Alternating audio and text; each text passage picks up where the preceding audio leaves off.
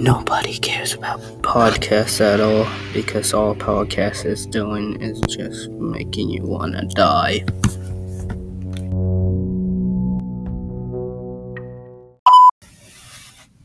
In conclusion, this is why I do not like this project. See you.